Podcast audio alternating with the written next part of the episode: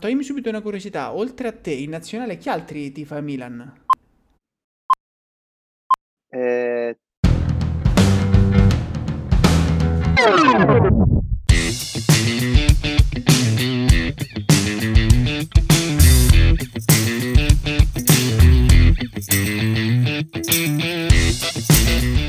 Per godersi lo snowboard veramente come un pro, dobbiamo imparare da chi lo è davvero. In questa prima puntata di Real Pro del 2022 ho intervistato un neopapà, un pro rider che ha appena droppato sul mercato il suo pro model e soprattutto un pro che ha appena staccato il biglietto per le prossime Olimpiadi invernali. Signore e signori, freeriders and gibbers, ecco a voi Emiliano Lauzi.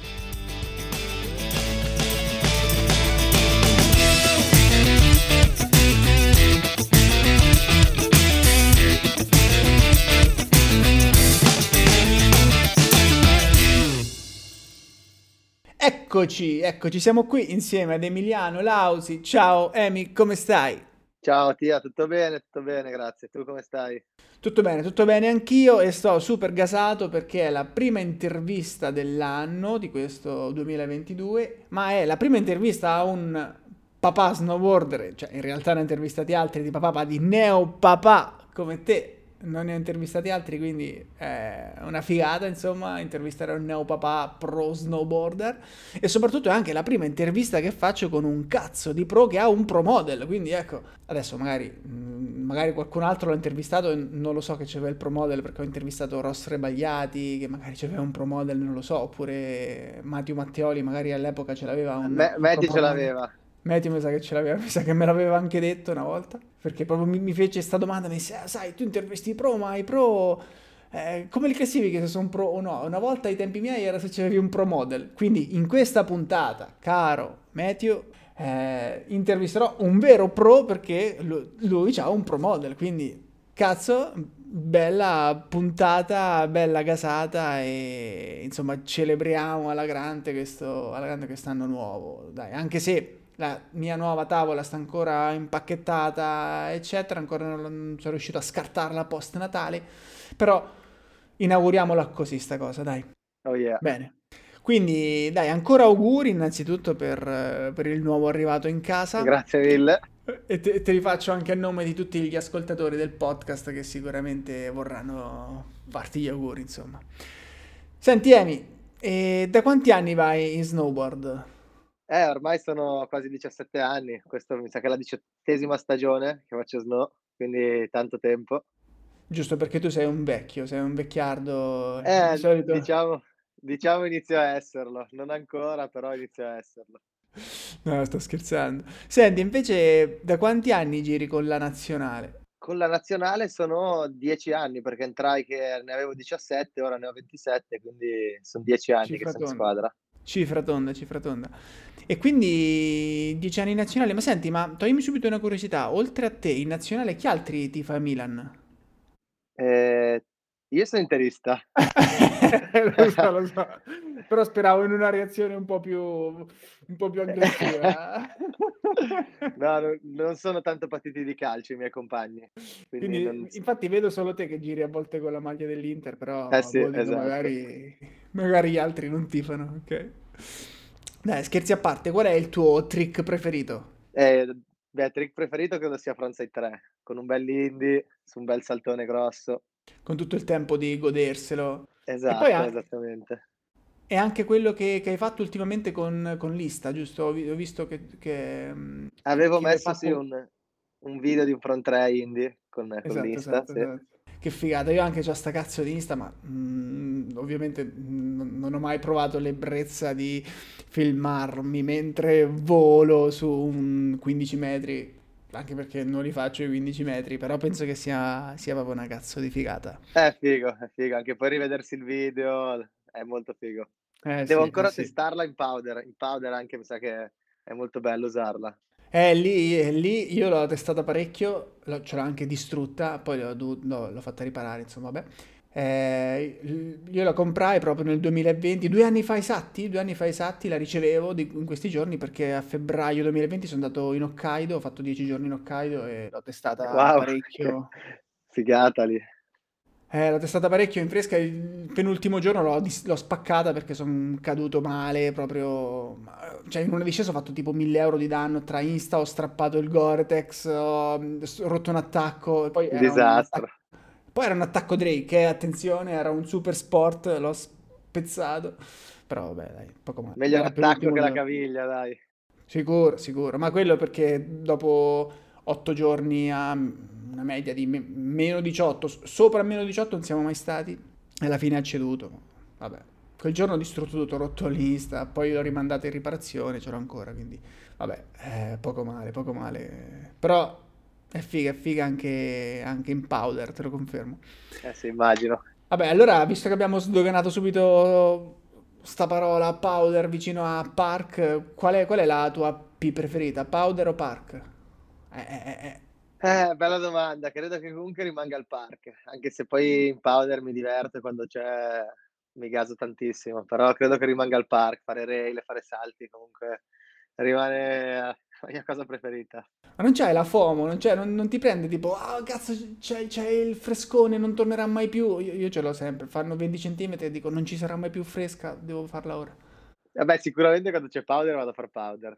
Il park ah, può ecco, aspettare, ecco. sì sì sì. Ecco, ecco, volevamo, volevamo sentire questo, dai. Senti, invece tra, tra rail e, e kicker, insomma, airtime o metallo, che, che ti piace di più? Eh, bella domanda, perché se me lo chiedevi un paio d'anni fa ti avrei rail. Ora sto apprezzando molto di più i jump. Ci sono tantissimi snowpar che fanno dei salti bellissimi, proprio piacevoli, facili, eh, pur essendo grossi, ecco. Però con transizioni molto, molto lunghe, semplici, devo dire che sono i salti quelli che preferisco. Figata, se, figata. In, se in powder ancora meglio. esatto, esatto. Ma quindi non è semplicemente il discorso perché io lo sento a volte dire, l'ho sentito dire anche in qualche intervista, ma più, sai, più passa il tempo e meno c'hai voglia di prendere i, i rail sulle gambe, quindi ti butti sempre più in, fre- in fresca, comunque meno su, sul ferro. Eh, non per me, ecco, perché mi piace, mi piace fare i rail, quindi non l'ho ancora avuta questa sensazione. Senti, il trick che invece ti piace di più fare, magari ecco su un rail? Eh, blunt, blunt 4 out. Frontside eh. plant 4. Sì, è un po' diciamo il mio cavallo di battaglia. Esatto, esatto.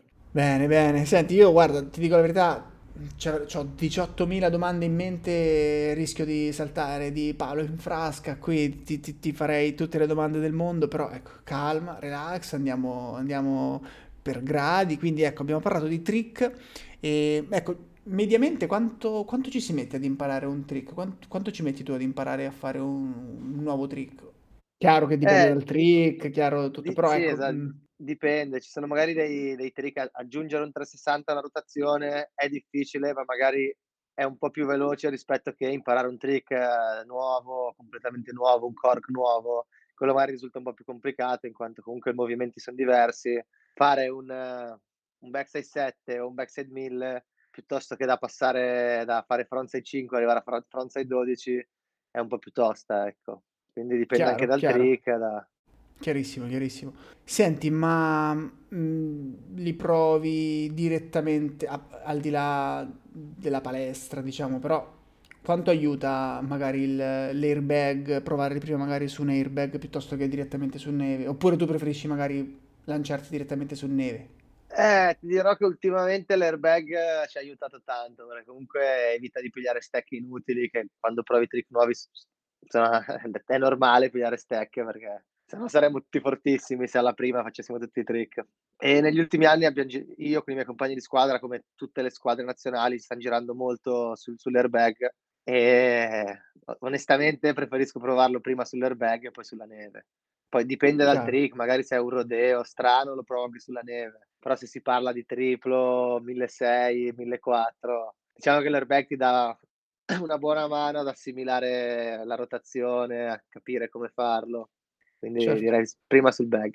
Senti, secondo te, visto che, ecco, eh, io credo fino a tre stagioni fa, magari quattro, c'era solo il- l'airbag di Livigno, mi sembra, no? Poi è venuto fuori il Banger, sono venuti fuori altri. Forse solo il Banger? Boh. Ce n'erano un paio, ce n'era uno a Bratislava che poi han chiuso Ah. Per poca sicurezza.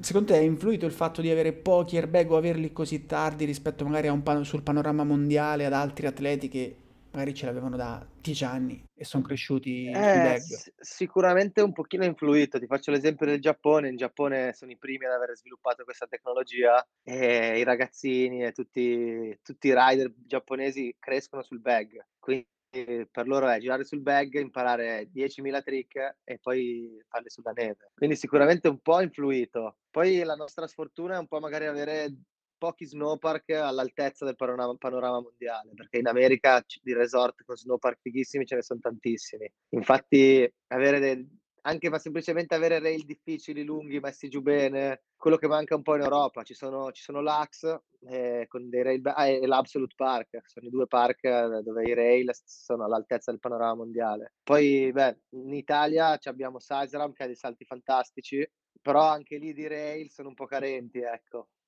E questo, ma questo un po' dipende un po' anche dal fatto che ci sono pochi utenti medio-basso livello che, che- che amano i rail quindi dici, sai, gli shaper preferiscono fare magari due kicker in più e un, e un rail in meno perché lo usano di più, boh, forse per. Eh, può essere, può essere, comunque alla fine la stazione fa il park perché sia utilizzato da tutti gli utenti, quindi magari preferiscono fare strutture un po' più facili, perché poi almeno viene usato molto, ecco.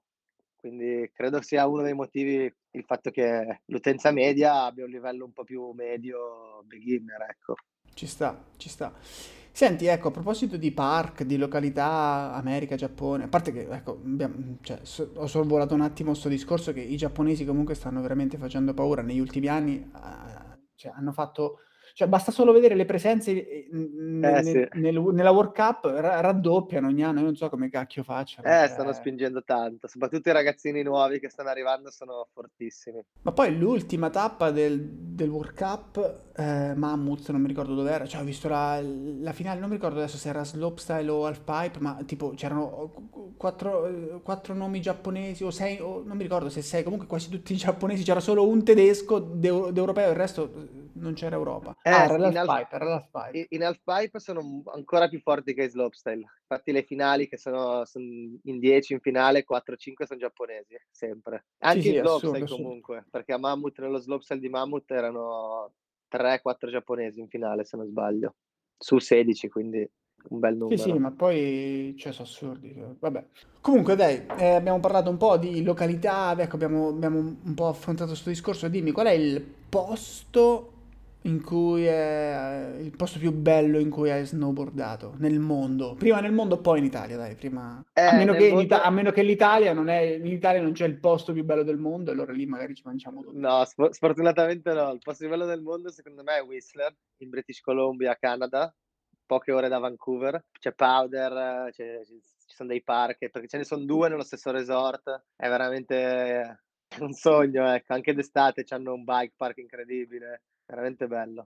Ma sei sta- quando sei stato a Whistler, sei stato da solo o con la nazionale per competere? Sono stato da solo quando ero più piccolo, che facevo la scuola, ho fatto il la quarta liceo lì, ho fatto 4, 5 mesi, Figata quindi mondiale. eh sì, eh sì. Eh, 18 anni, 18 18 anni a Whistler, beh sì, figata, dai. Eh sì. Eh, un attimo, un attimo che cerco di non far venire fuori l'invidia. Aspetta, la reprimo, aspetta. Scherzo, no, figata, figata sicuramente. È chiaro che ti abbia lasciato un ottimo ricordo. La- volevo farti la domanda, ecco, magari è meglio viverlo da solo piuttosto che andarci con la nazionale per, un- per una competizione, ma è chiaro che viverlo proprio a 18 anni in questa modalità non fa testo, quindi eh, Esatto, abbandoniamo, esatto. scartiamo, scartiamo sta domanda perché è, è pseudo-retorica. Però ecco, magari tra tutti i posti che hai, tra i vari posti che sicuramente avrai girato nel mondo con la nazionale, mh, magari hai ne hai visti alcuni che boh, ti sarai detto, cavolo, se potevo stare due giorni in più sciallo, me li godevo. Eh, uno di quelli è Mammoth in in California. Anche beh, in Nuova Zelanda so stato con senza nazionale, con i miei compagni di squadra, diciamo in borghese siamo andati, e anche lì è molto bello, in in a Cardrona in Nuova Zelanda, un altro posto fighissimo.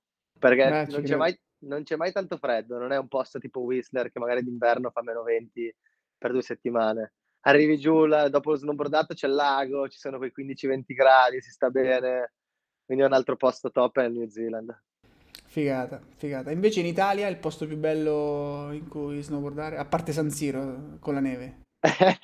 Eh, stavo pensando a quello. No dai, eh, credo sia cioè son son 2 i miei preferiti, sono Sizeral e Prato Nevoso. Son 2 Eh posti sì. leggermente diversi, perché Sizeral è un po' più salti grossi, ehm, è più salti grossi, e Prato Nevoso è un po' più jibbing. Adesso però adesso c'è da dire che a Prato Nevoso hanno fatto la Pro Line, son stati bravissimi, han fatto dei salti bellissimi, quindi sta anche Prato Nevoso sta diventando un po' come Sizeral, ma in più c'ha tutta una linea di rail lunghissima, molto divertente.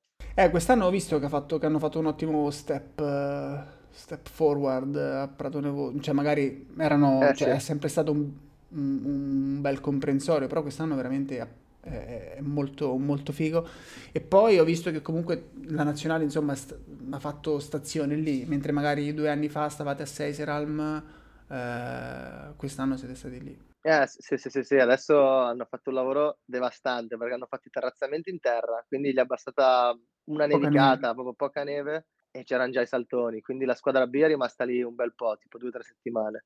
Adesso andremo anche noi della squadra A, ehm, eh sì, un po' più lì piuttosto che andare a Livigno o Alpe di Siusi. Certo. Figata, senti, ma toglimi una curiosità che adesso parlando di San Siro, Powder, mi è venuta, mi è venuta una domanda che devo fartela per forza, ma se tuo figlio fra qualche anno tornasse a casa e ti dicesse papà sono milanista oppure papà voglio andare con gli sci, qua- qua- quale sarebbe lo scenario peggiore? Un figlio milanista o uno skier?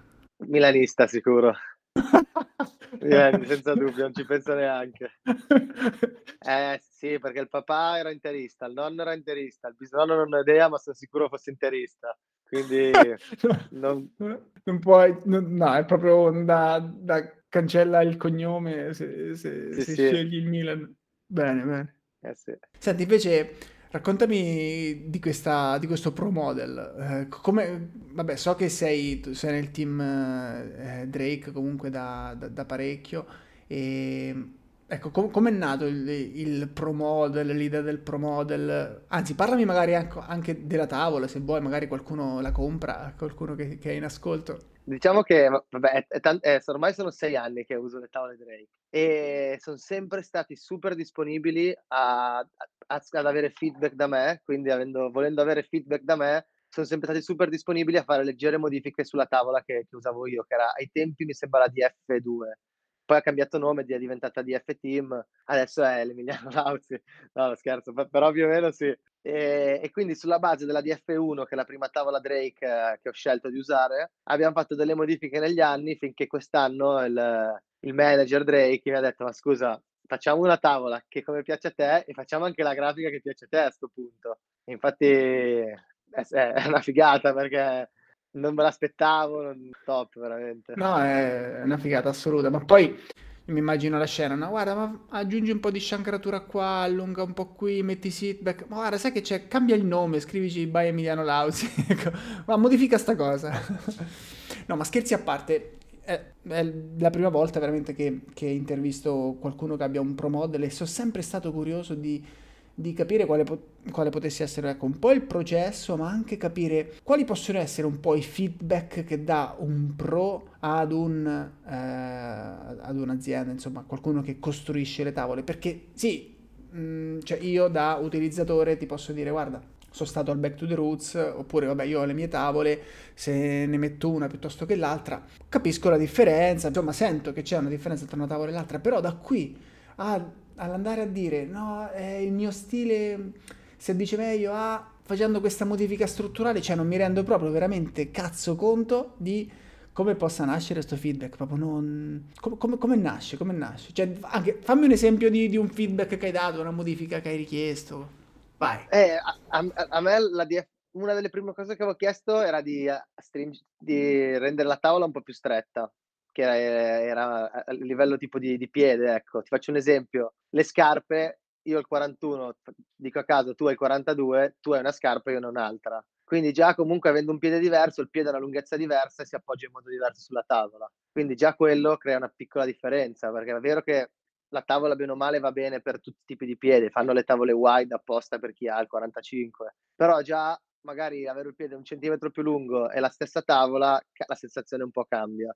Poi un po' la torsione già della tavola, che magari a me, a me piace abbastanza dura, però ci sono tante piccole cose che, che fanno la differenza. Ecco. Anche semplicemente tu parlavi di sciancratura, a me piace a, a, a fare le curve in pista da, in conduzione ad alta velocità, avere la tavola un po' più sciancrata mi piace di più piuttosto che non poter chiudere la curva perché il raggio di, della sciancratura è, è, diverso da come piace a me. Quindi sono che piccole figata, cose che...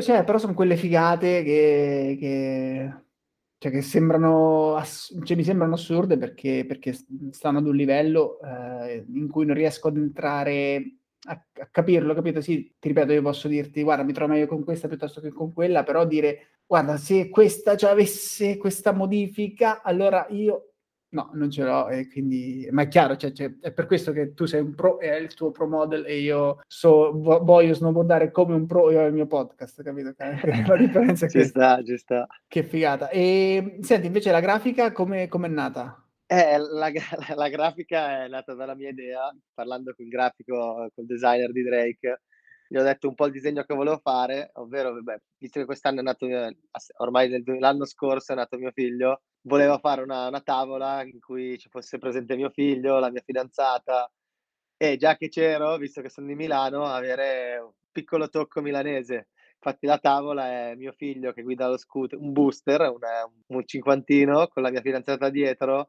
e in sfondo il Duomo di Milano. Quindi è proprio una cosa da cittadino, diciamo. Figata, che figata, sono. dai. Eh, però una figata. Senti, ma qual è il tuo home resort da, da Milano? È, è, è, la Val d'Aosta, perché fin da mia, mia, mamma è appassionata di montagna, faceva le gite di scialpinismo e lei andava sempre in Val d'Aosta. E a, a, a, mio nonno affittava una casa vicino, sotto casa di Loris praticamente. Eh, infatti stavo per dirti, stai lì a Courmayeur eh, come, come Loris. Mm, Al, alla Ruin stiamo, che è un 15-20 ah. minuti da, da Curma. Quindi da sempre vado, vado lì. Quindi Home Resort è la Val d'Aosta. Courmayeur poi quando sono cresciuto un po' a Pila, perché Pila aveva un park migliore di quello di Curma, e quindi andavo sempre a Pila alla fine. Sai che non sono mai stato a Pila, sempre, ho sentito sempre solo parlarne bene, eh, non sono riuscito mai ad andarci, insomma.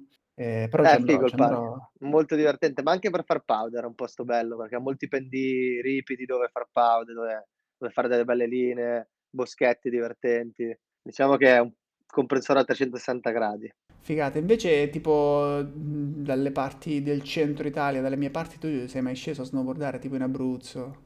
Eh no, non ho mai eh, avuto l'occasione. Mai, non sai mai. quello che ti perdi, non sai quello che ti perdi. Scherzi a parte, eh, con le condizioni ci sono bei comprensori, però, eh, sì. Però è chiaro che non, è, non, sono le Alpi, non sono le Dolomiti o non è come il comprensorio magari che può, che può stare in, a Pila o a Courmayeur o a Cervini, ecco, perché chiaramente abbiamo delle zone, sono son zone diverse, insomma. Eh, ma sono più lontane da me, perché per arrivare ad Aosta ci vuole un'ora e mezza per arrivare in Abruzzo, adesso non so preciso, sì, ma sì, ce ne voglio so, so. 4-5 immagino. Sì, sì, è lo stesso che, che, ci, che, ci, vuole a me per venire su, insomma. Sì, eh, esatto. No, lo so, lo so. No, ma poi, poi ecco, tipo l'anno scorso, vabbè, Covid a parte, a parte che mi si intrecciano gli anni, dico l'anno scorso magari parlo di due anni fa, perché un anno mi è scomparso da, da, dai ricordi, perché non l'abbiamo visto. Eh, quindi, eh, quindi con licenza poetica di, di ricordo ti dico che magari Mm, l'anno insomma che siamo stati chiusi per il covid ha fatto un botto di neve. L'anno prima non c'era neve eh, cioè assurdo capito? Il centro Italia un po' soffre questo problema però gli vogliamo bene comunque al nostro Gran Sasso e ai nostri monti ai nostri Appennini insomma eh sì eh, avrò, avrò l'occasione di venire spero spero sì sì dai adesso col, col bimbo sicuro che adesso puoi venire dai, no, ecco sì Sì, sì, dai. A mangiare un po' di arrosticini. Es- eh, quello, quello, quello sicuramente ce lo invidia, ce lo invidia chiunque, diciamo. Eh sì. Io, eh, se uno mi dicesse, guarda, eh, è meglio mm, snowboardare e andare a farsi un po' di ramen come era in Hokkaido, che è un'esperienza clamorosa.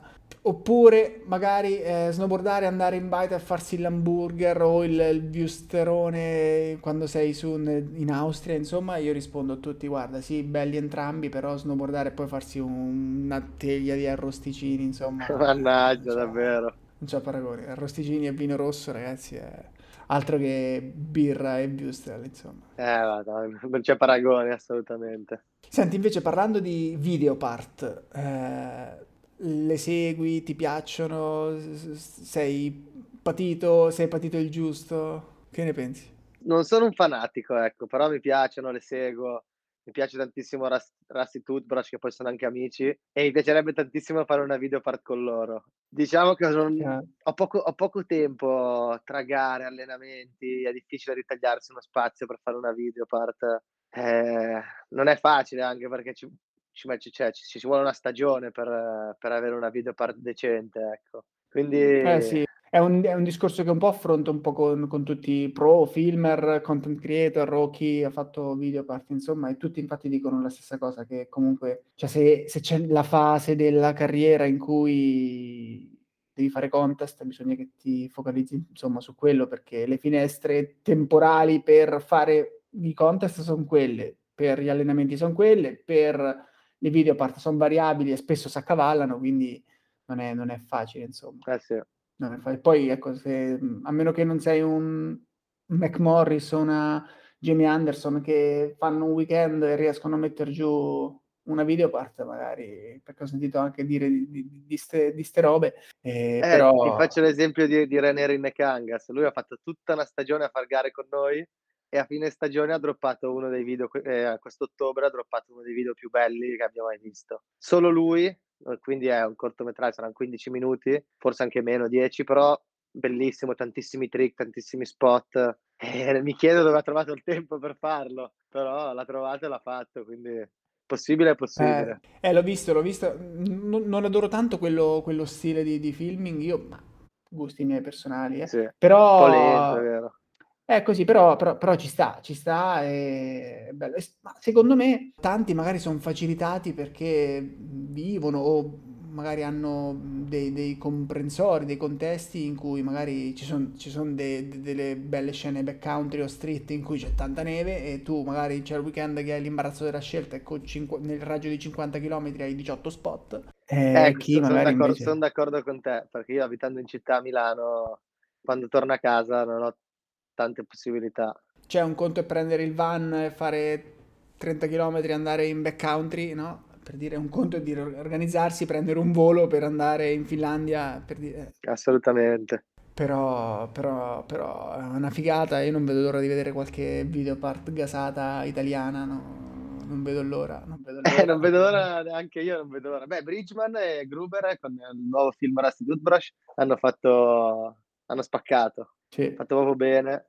In particolare Bridge ha fatto una videopart detonante, devo dire. Dai, magari arriveranno. Eh, siamo tutti in attesa di videopart fighe, stiamo lì con con la bava alla bocca. Eh, l'anno prossimo mi piacerebbe filmare qualcosa, anche quest'anno, a fine stagione. Vediamo, vediamo. Qualcosa uscirà, dai. Ma sì, sì. Ma poi l'importante l'importante è godersela, eh, divertirsi, insomma, in snowboard e da- dare, dare il massimo anche nei contest, perché comunque se uno fa l'atleta, eh, ci sono dei momenti in cui deve fare l'atleta, insomma, dai. Che poi l'atleta di sti tempi è più un meccanismo mentale nel, nel- nel stare lì a capire quanti cavolo di punti ci sono per fare, cioè è più una cosa mentale ultimamente mi sembra, cioè, Eh, si sì, combatte for più carta e penna che non sulla neve, dai, cavolo. per per fortuna ci sono i coach e gli allenatori che che si occupano di quello, perché dovessimo farlo noi rider, par partiremmo sempre una persona in Coppa del Mondo. Invece Filippo è bravo su questo, strategicamente parlando e burocraticamente parlando è molto bravo. Anche poi ad allenare bravo, ecco. Chiaro, chiaro, è un grande Phil. E niente, questo era, queste erano un po' le curiosità che, che volevo chiederti e, e te le ho chieste. Non so se hai una dedica, un saluto qual- o qualcosa che vuoi aggiungere tu ai nostri ascoltatori. Beh, di direi che spero che ci rivediam presto con eh, qualche notizia buona e figa. E Esatto. poi, beh, visto che parlavamo di Drake, del Pro Model, vorrei fare una dedica a Drake, che fa le le tavole è una ditta italiana che sta spaccando di brutto, sta facendo delle tavole fighissime. È bella lì, grazie per il Pro Model, e a tanti anni come questo con voi. Yeah. No, ma Drake, è- è- oltre al fatto che comunque sono italiani e fanno tavole che spaccano, mi, mi piacciono molto perché hanno comunque un bel team di rider, cioè vedo comunque hanno un bel team che non sono i soliti nomi altisonanti, cioè quelli che ho visto che fanno parte del team comunque sono anche, cioè rider ragazzi e rider ragazze comunque anche di cioè di ottimo livello, comunque gente che spacca, che però tu magari ti ritrovi in park, cioè mi, mi piacciono sti brand che comunque tendono a dar fiducia, a farti crescere, ti supportano. Cioè è facile andare a pescare i nomi giganteschi oppure i nomi grandi, oppure chi fa risultati nelle, nelle coppe. Cioè, invece magari eh, ci sono dei, dei brand che preferiscono ecco, dare fiducia e supportare i, i local rider de- de- del park. eh, Drake su questo sta eh, spaccando perché negli ultimi anni tra Team International e Team Italy hanno hanno un team fighissimo, abbiamo un team fighissimo perché anch'io faccio parte del team e appunto come dici te ci son tantissimi rider magari un po' più gibber, un po' più underground che però spaccano e danno una buona visibilità al brand, quindi appunto questo è proprio figo perché siam tanti, siamo ci conosciamo quasi tutti, siamo una bella famiglia, ecco, proprio figo. Esatto, e poi, cioè, secondo me, adesso questo è un discorso un po' astratto, tut- che sta tutto dentro la mia testa, però, cioè, quella la, chiamiamola la classe, no? La classe di snowboarder che dobbiamo rinforzare. Vabbè, cioè, sarebbe figo avere 10 presenze in, eh, in World Cup ad ogni tappa, come magari fanno i giapponesi, vabbè, sarebbe figo, però, invece di guardare a quello, magari, cioè, invece di guardare solo a quello, eh, secondo me dobbiamo, ecco, andare a... ri- a ricom- non ricominciare, però dobbiamo rinforzare eh, questa classe, chiamiamola intermedia, questi ragazzi che spaccano di brutto sulla tavola e sebbene non abbiano magari visibilità nei contest o nel panorama mondiale delle World Cup come magari ce l'avete voi o ce, l'ha- ce l'hanno i ragazzi magari della Coppa Europa, però cioè veramente alzano il livello, ti fanno venire voglia di andare sulla tavola, diffondono la passione che c'è dietro questo cazzo di stile di vita. È, è- importante, Eh, insomma, ti ti su- dico una piccola pecca italiana che ho notato sulla sulla pelle, ho visto quando crescendo, è che, uhm, molti rider italiani arrivando arrivano a un certo punto, sono i super local hero, sono gli idoli del posto, però non riescono ad andare oltre a quello, perché poi lo snowboard comunque, eh, no non è solo in Italia, c'è solo l'Italia, cioè comunque bisogna confrontarsi, come dici tu, col col mondo, perché alla fine non basta confrontarsi nella propria realtà piccolina. E io ho proprio visto negli anni che molti ma molti ragazzini giovani arrivano ad avere un livello altissimo per l'es per il loro posto e non sono stimolati ad andare oltre quello, confrontarsi tutto livello sul livello nazionale, sul livello sul panorama internazionale. E infatti quello limita un po' la crescita dello snowboard italiano, a mio parere, poi non è una verità assoluta, ecco. No, ma io sono, so- so Però tal- sono totalmente d'accordo. eh. eh, fermandosi nella propria piccola realtà non si riesce a progredire, ma eh Cioè, secondo me c'è anche un discorso che chiaramente non è il calcio, no? Ma non che, ehm, cioè io, io lo seguo poco il calcio, tu, tu ok, sei un super tifoso, io amo, cioè mi sta bene qualunque tipo di sport, però ecco, sappiamo che in Italia il calcio mangia 70, tutto il resto degli sport magari mangia 30, no? eh Quindi sì. magari essendoci, essendoci poco budget, po- po- poco giro di denaro e tutto, eh, è più difficile far, mm, far crescere comunque oppure gratificare a livello di contest o a Eh, livello proprio di, di- eh, i, i ragazzi. Quindi ecco, se non ci pensano i brand, chiaramente non ci pensa nessun altro. Quindi, quindi ecco, ben venga che, che- che Drake, un brand italiano, riesce a, a supportare i ragazzi perché se non, se non ci sono i soldi per fare, per, per fare la serie B, che ti devo dire, di- di- o la serie C eh, de- del calcio eh, tras- trasmutata sullo snowboard, almeno magari ecco si riescono un po' a gratificare, a spronare i ragazzi grazie agli sponsor, che poi non devo, uno, cioè non deve per forza fare il pro. Non sono spronati nel modo giusto. Comunque anche cioè anche il lato economico è è un dato di fatto. Lo snowboard non è uno sport dove si diventa ricchi, ecco. Quindi a un certo punto de devi decidere se lo fai perché ti piace e ci credi o perché vuoi diventar ricco. Se vuoi diventare ricco allora è meglio che vai a studiare all'università e e fai altro, ecco.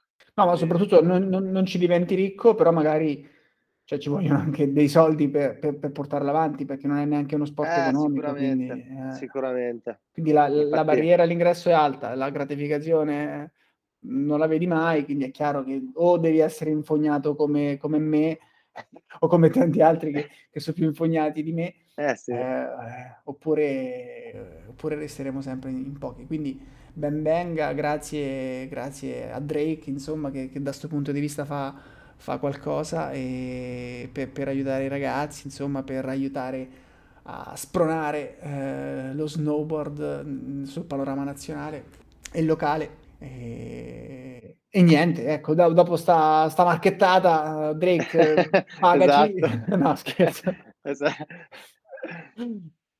No, no, no, s ehm, dai, grazie mille per per per questa chiacchierata e spero anch'io di sentirti presto per eh, altre news e, e niente, e ci sentiamo, dai. Bella lì, grazie mille. Ciao a tutti.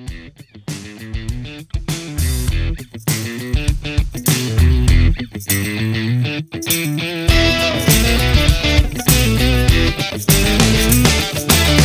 you.